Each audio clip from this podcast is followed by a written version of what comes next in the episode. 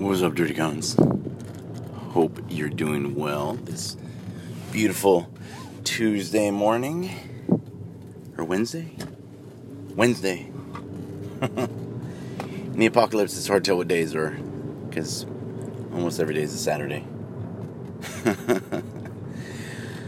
oh, the three day window. So, I talked to a bunch of you and well, here's a, here's a for example. So everybody's got a story, you know, where they came from, how they got there, and you know, in a, in a movie or a book or your life, you know, yes, that happened to you. That is your story. That's what's made you who you are. Um, but sometimes you guys get a little too attached to your story and you're reliving those chapters or you're living in those chapters and you don't ever come out of it. So, I was speaking at a, an event um, two weeks ago, and the person that went in front of me had their story. Oh, it was a sad story. It was a dark story.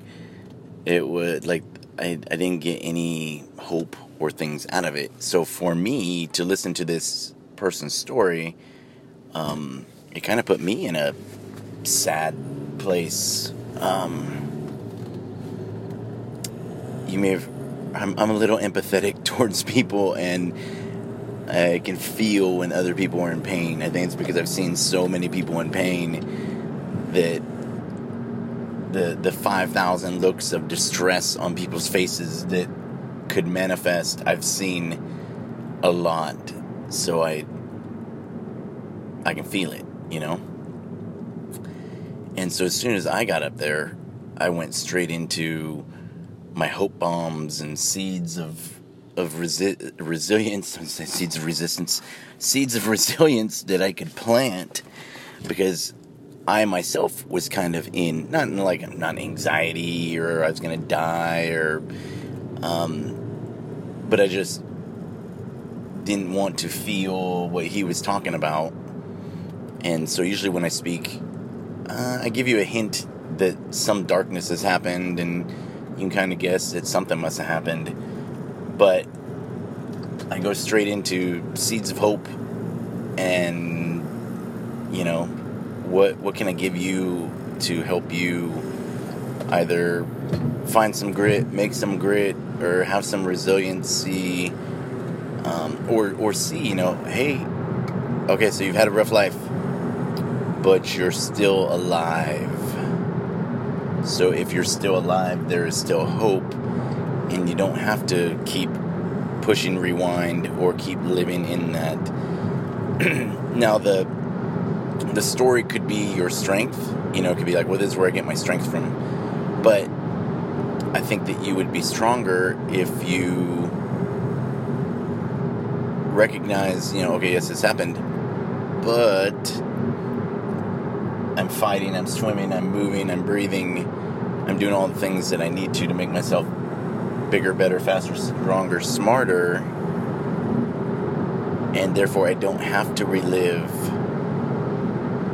the pain and the misery and all that kind of stuff. Yes, it happened, but I'm better for it. you know, after a while, you can't blame your parents. You know, um, probably about 18, you should stop blaming your parents, but if you gotta go a couple years after that, that's fine. You know, but I think if you look at parenting or governing, you know, be it a politician or I don't know, what would you call someone who just wanted to go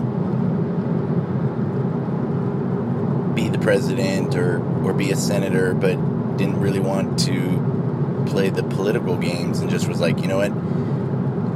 I'm I don't know. I'm smart. I've seen some stuff. I think I could do a better job than these people. And that's not me saying that. I'm saying other people thinking out loud, you know, that, hey, this is what we could do. But what would they be called?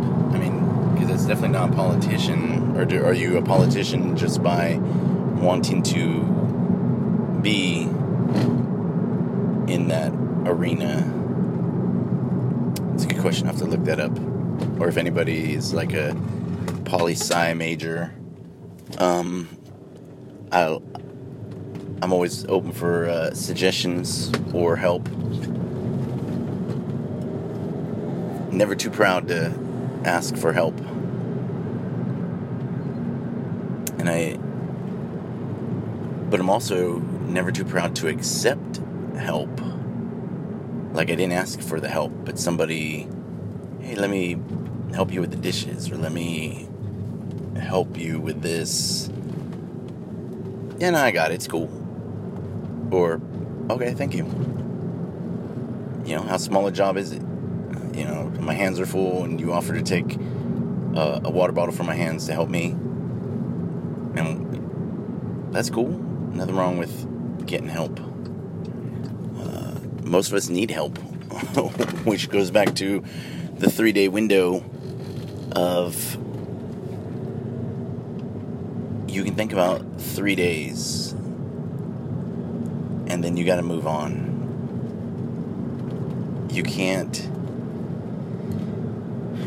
It's like Elon Musk thinking that he doesn't need sleep and he'll be fine. Because if he stops thinking that his brain will turn off and, and it won't come back. Um, think how much more he could accomplish with a little bit of rest. You know, think about Ronda Rousey. If she'd lost maybe a little bit earlier, not believed the hype, and or learned to deal with adversity, you know, she'd still be in her prime. But I mean, that's it's a lot of people. I listened to someone talk about actors yesterday, and actors take roles, you know, that are that are hard. Um, and not to say that there isn't an art in acting. You know, there's there's some really good actors and there's some really bad actors. But you know, Robert Downey Jr. played a priest. Doesn't mean he is anywhere near a priest. He also played a black man. He's not a black man. You know, I mean, how hard is it to pretend? And, and I'm not taking away from the skill of acting. I'm just saying the being something that you're not. Uh, I mean, shoot, that's a little bit of everybody. I mean, people will tell me things about me, and I'm like, um, I'm just a dude who likes to help people. You know, that's the extent of it. I, I don't.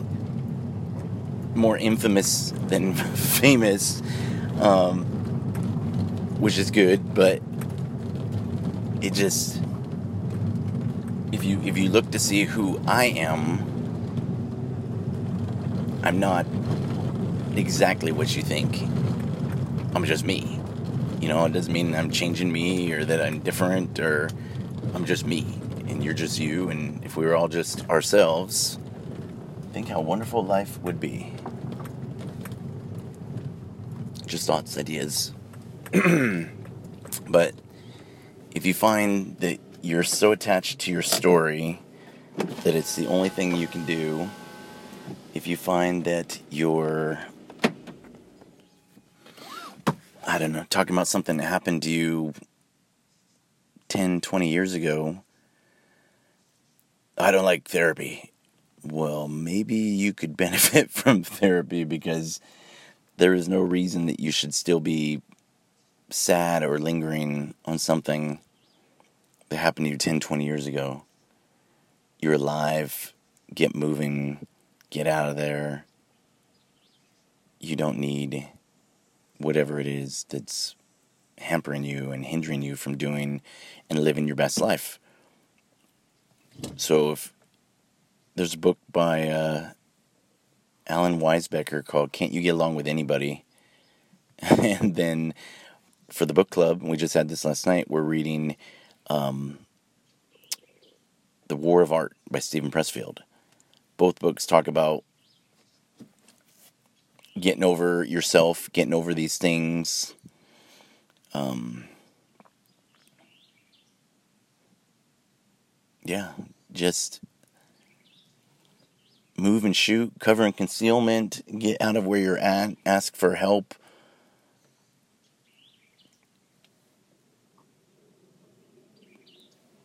And then accept it and let someone help you. Um, the boys and I would not be here if not for. So you know, so I, I raised my boys since they were six months and two years, and I got a lot of help.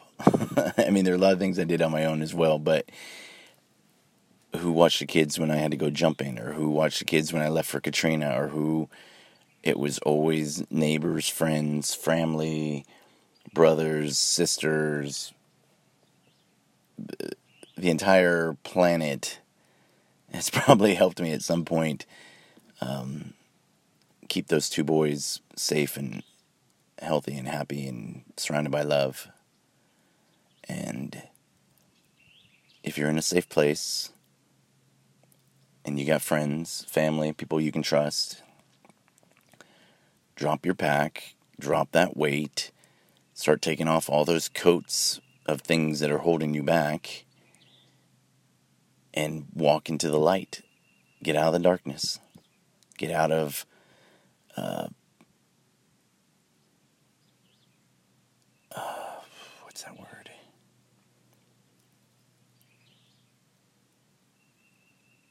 Pay attention.